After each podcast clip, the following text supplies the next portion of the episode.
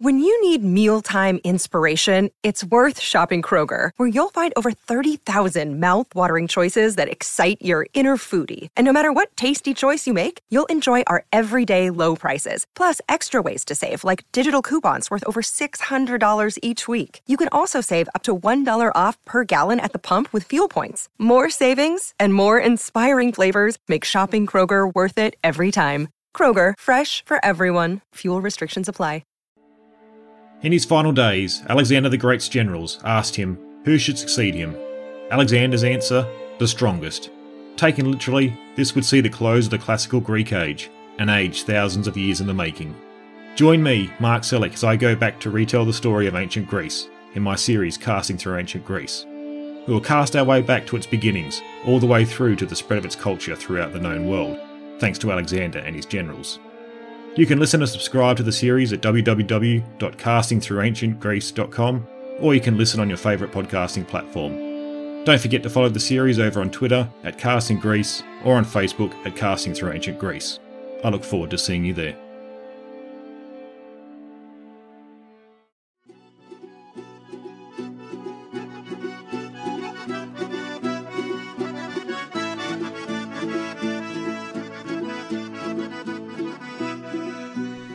Gamarjoba, and welcome to the History of Sakartvelo, Georgia.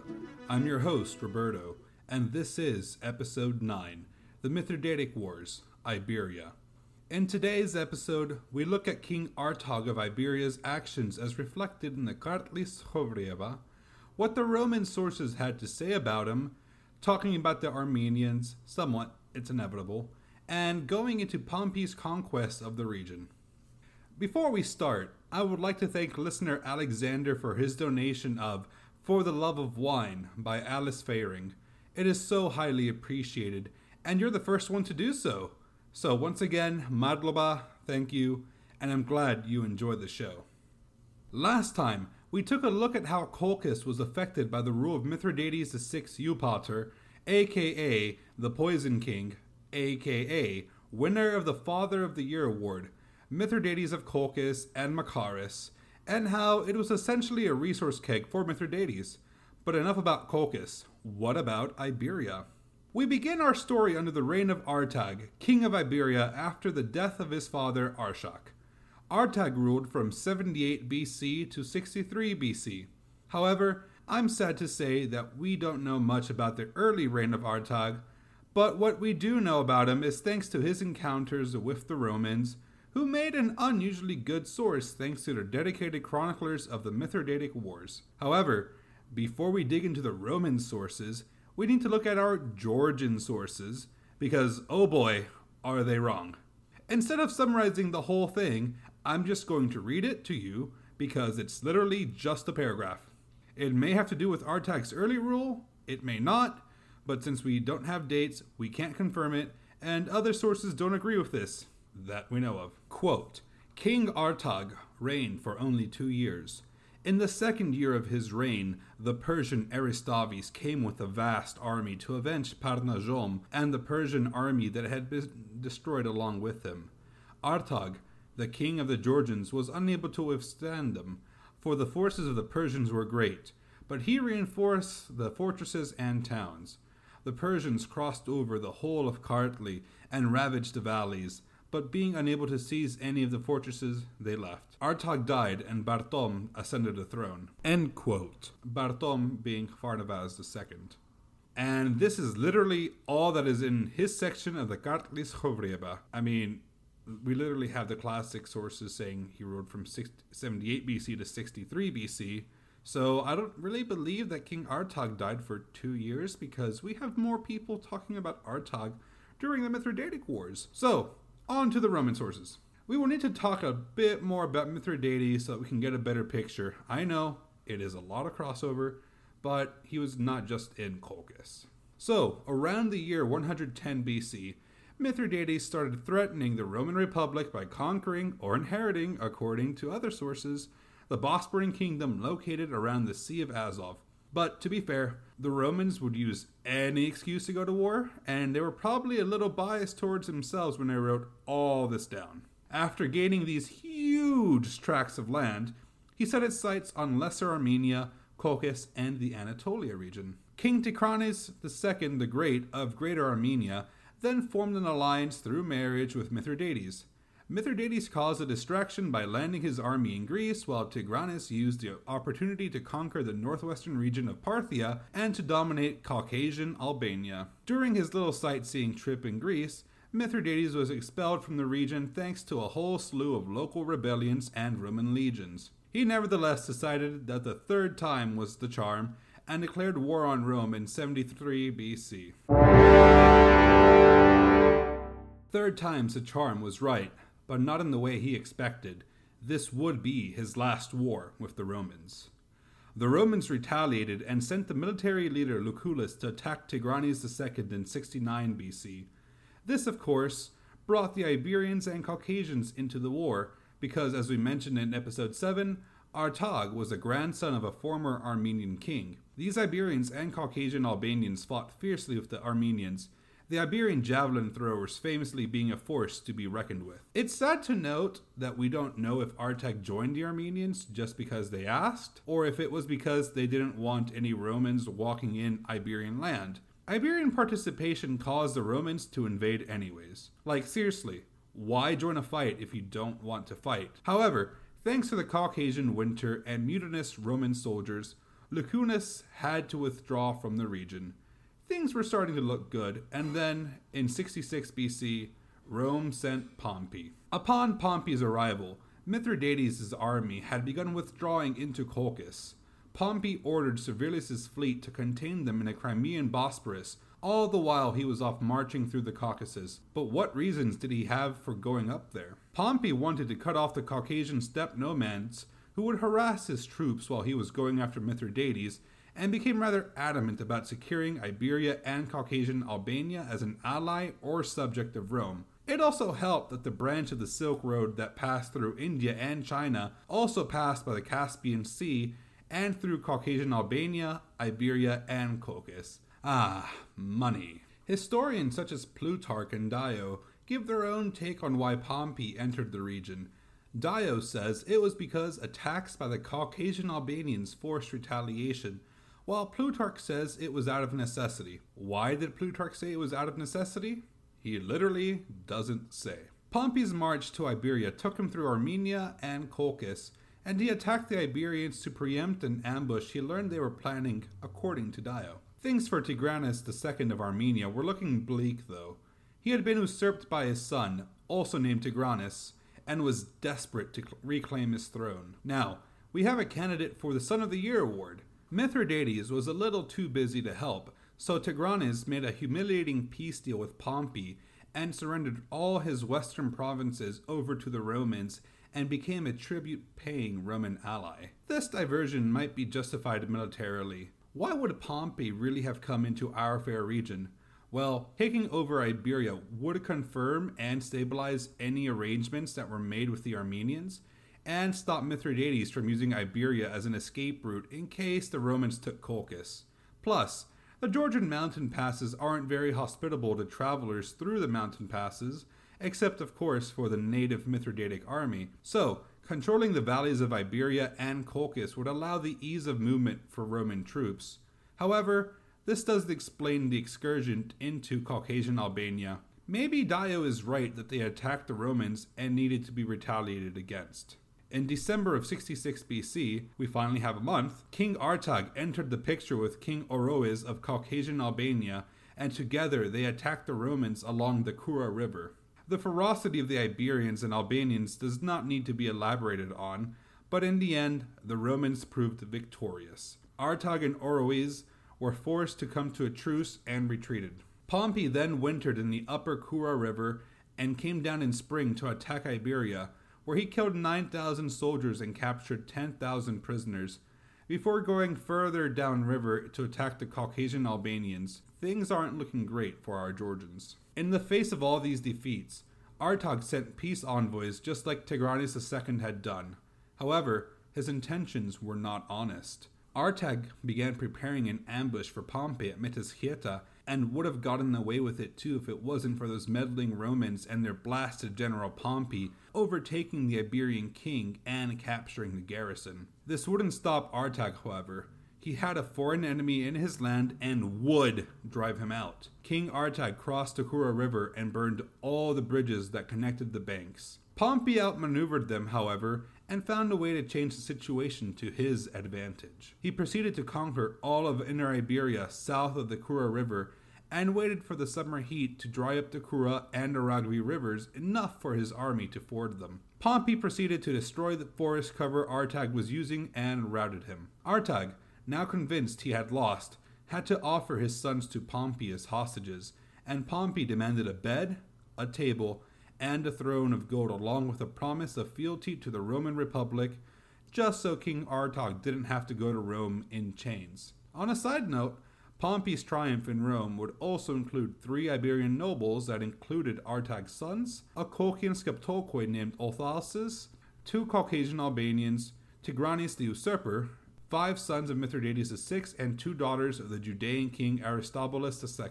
The Iberians managed to avoid being fully conquered by the Romans thanks to their combined negotiations and tactical retreats from battle, allowing for the center of Iberia to avoid being devastated. They eventually saved their own skins through a treaty, and instead of fighting to the bitter end, lived quite happily after Pompey had left. Having just defeated the Iberians, Pompey marched across to Colchis and widened the mule track over the Lichi Pass to accommodate wheeled vehicles.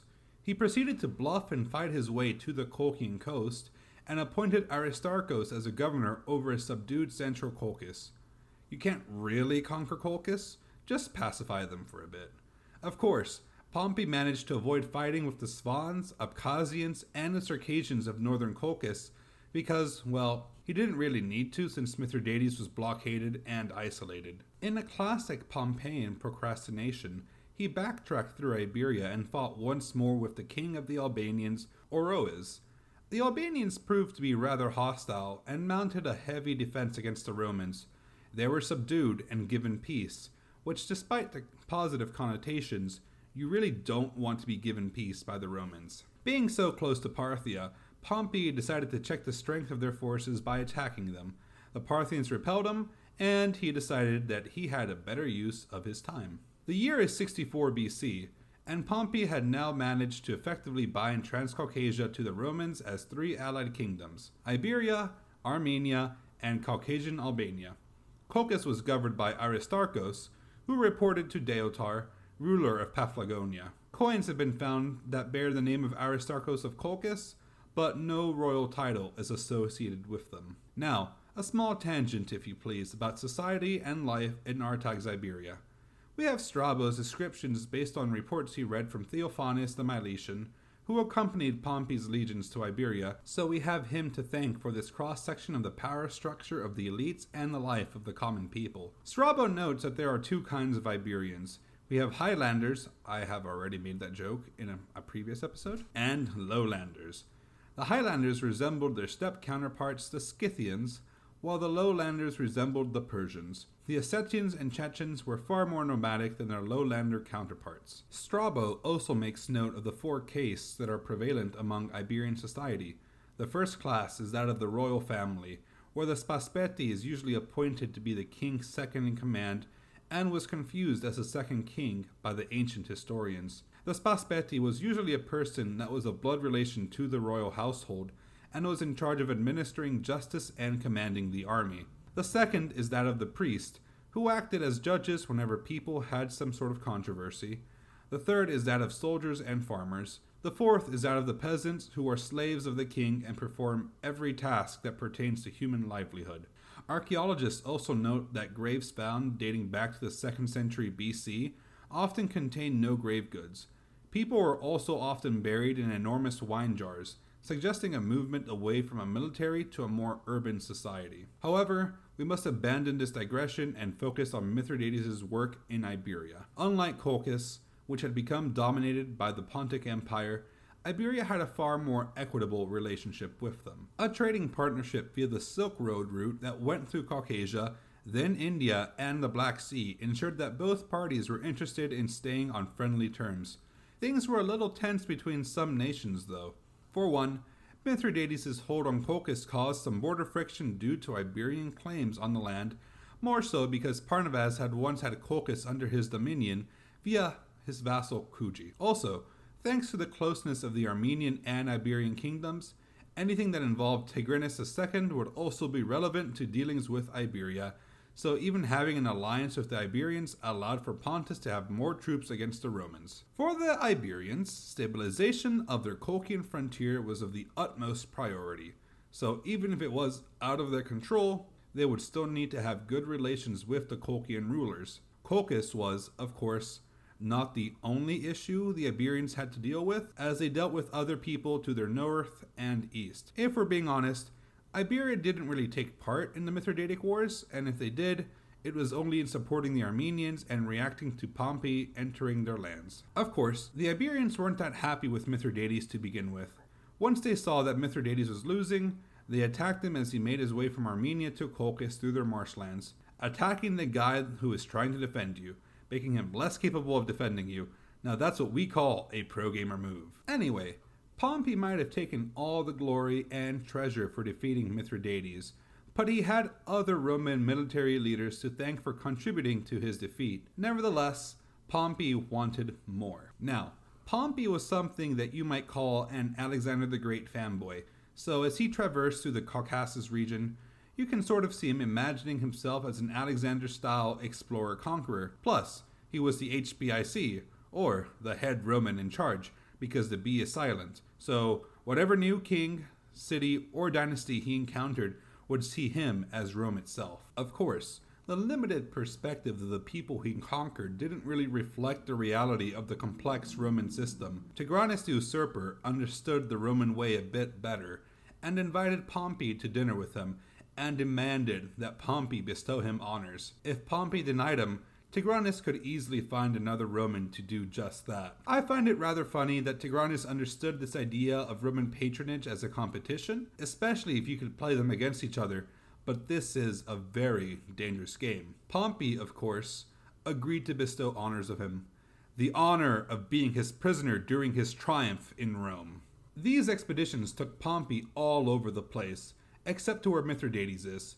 Pompey went from the Caucasus to Judea, Syria, and Arabia. His ambitions caused him to diverge from stopping Mithridates, and diversion from the task on hand became more the rule than the exception for Pompey. Hey, that sounds like me in college. Pompey's adventures in the Caucasus proved to be a major success for him, as he was able to explore new territory, fight unknown enemies, and extend Rome's influence. It's also thanks to Pompey that Colchis and Iberia are now able to be given more attention, since they are now on the northeastern edge of the Roman Republic, and Iberia is a Roman tributary state. Yes. Sources. I mean, what? Yes. His route through the Caucasus changed quite a lot for the region. Artag managed to keep his kingdom until he died in 63 BC, and Tigranes II maintained power until he died in 55 BC. However, it's also thanks to Pompey that Armenia's expansion had been checked, and all the Caucasian kingdoms now had their independence assured. As thanks for letting Iberia remain independent, I'll gladly keep Pompey's name off our list of humble people, and not make fun of his Magnus title. Of course, also make fun of his actual name, Gaius. One day, in 63 BC, Pompey received some rather grave news. Mithridates had died. Pompey was then forced to rush back to reclaim the corpse and Mithridates' treasures. How did Mithridates die, though? Well, Mithridates, as a long-time undefeated father of the year, had another son betray him, this time being Pharnacus. Seeing all his allies abandon him, Mithridates VI Eupater decided to commit suicide. Supposedly, he attempted to kill himself by taking poison, but as the legend goes, he had made himself immune to poisons. He then had one of his bodyguards kill him. Well, that's it for Mithridates. With the death of King Artag of Iberia, we move on to our 7th Iberian king, Bartom, according to the Kartlis Tskhovreba, or as we're going to call him, like everyone else does, Pharnavaz II. I don't get why the Kartlis Tskhovreba likes to change things so much. Georgian chroniclers, get your act together. I know you're dead, but get your act together. And that's where we're going to end it. Iberia managed to keep their kingdom. Mithridates VI Eupater was brought down by his sons. And Pompey managed to bring more land to Rome. Join us next time as we look into Artag's successor, Pharnavaz II and his supposed usurpation by Mihravan II, and what his successor Arshak II does in episode 10, The Second Coming of Pharnavaz, Mihravan, and Arshak. Huh, get it? Because they're all the seconds? Oh, and Julius Caesar and Crassus, not the Crassus from the Triumvirate, Mark Antony's lieutenant Crassus, also make an appearance. At the beginning of the episode, you heard from Casting Through Ancient Greece. Links to their show will be provided in the show notes and on the website. Mark does an amazing job telling the story of the ancient Greeks, and I avidly listen to his show. Plus, he has a smooth voice and an amazing Aussie accent. To support us, feel free to look us up on Facebook, YouTube, and Instagram as The History of Sakartvelo, Georgia, on Twitter at history_Georgia, on our website at historyofsakartvelo.com, or on our email at thehistoryofsakartvelogeorgia@gmail.com. Sakartvelo is spelled SAKARTVELO. If you would be so kind in aiding with purchasing sources, I have a link to the Amazon wishlist in the transcription on the website, but it's only if you want to. Also, a review on Apple Podcasts or your preferred podcast host goes a long way with getting the word out about the show and helping us reach new people to learn about Georgia. Marhaba da nakhvamdis, and thank you for listening to The History of Sakartvelo, Georgia. See you next time.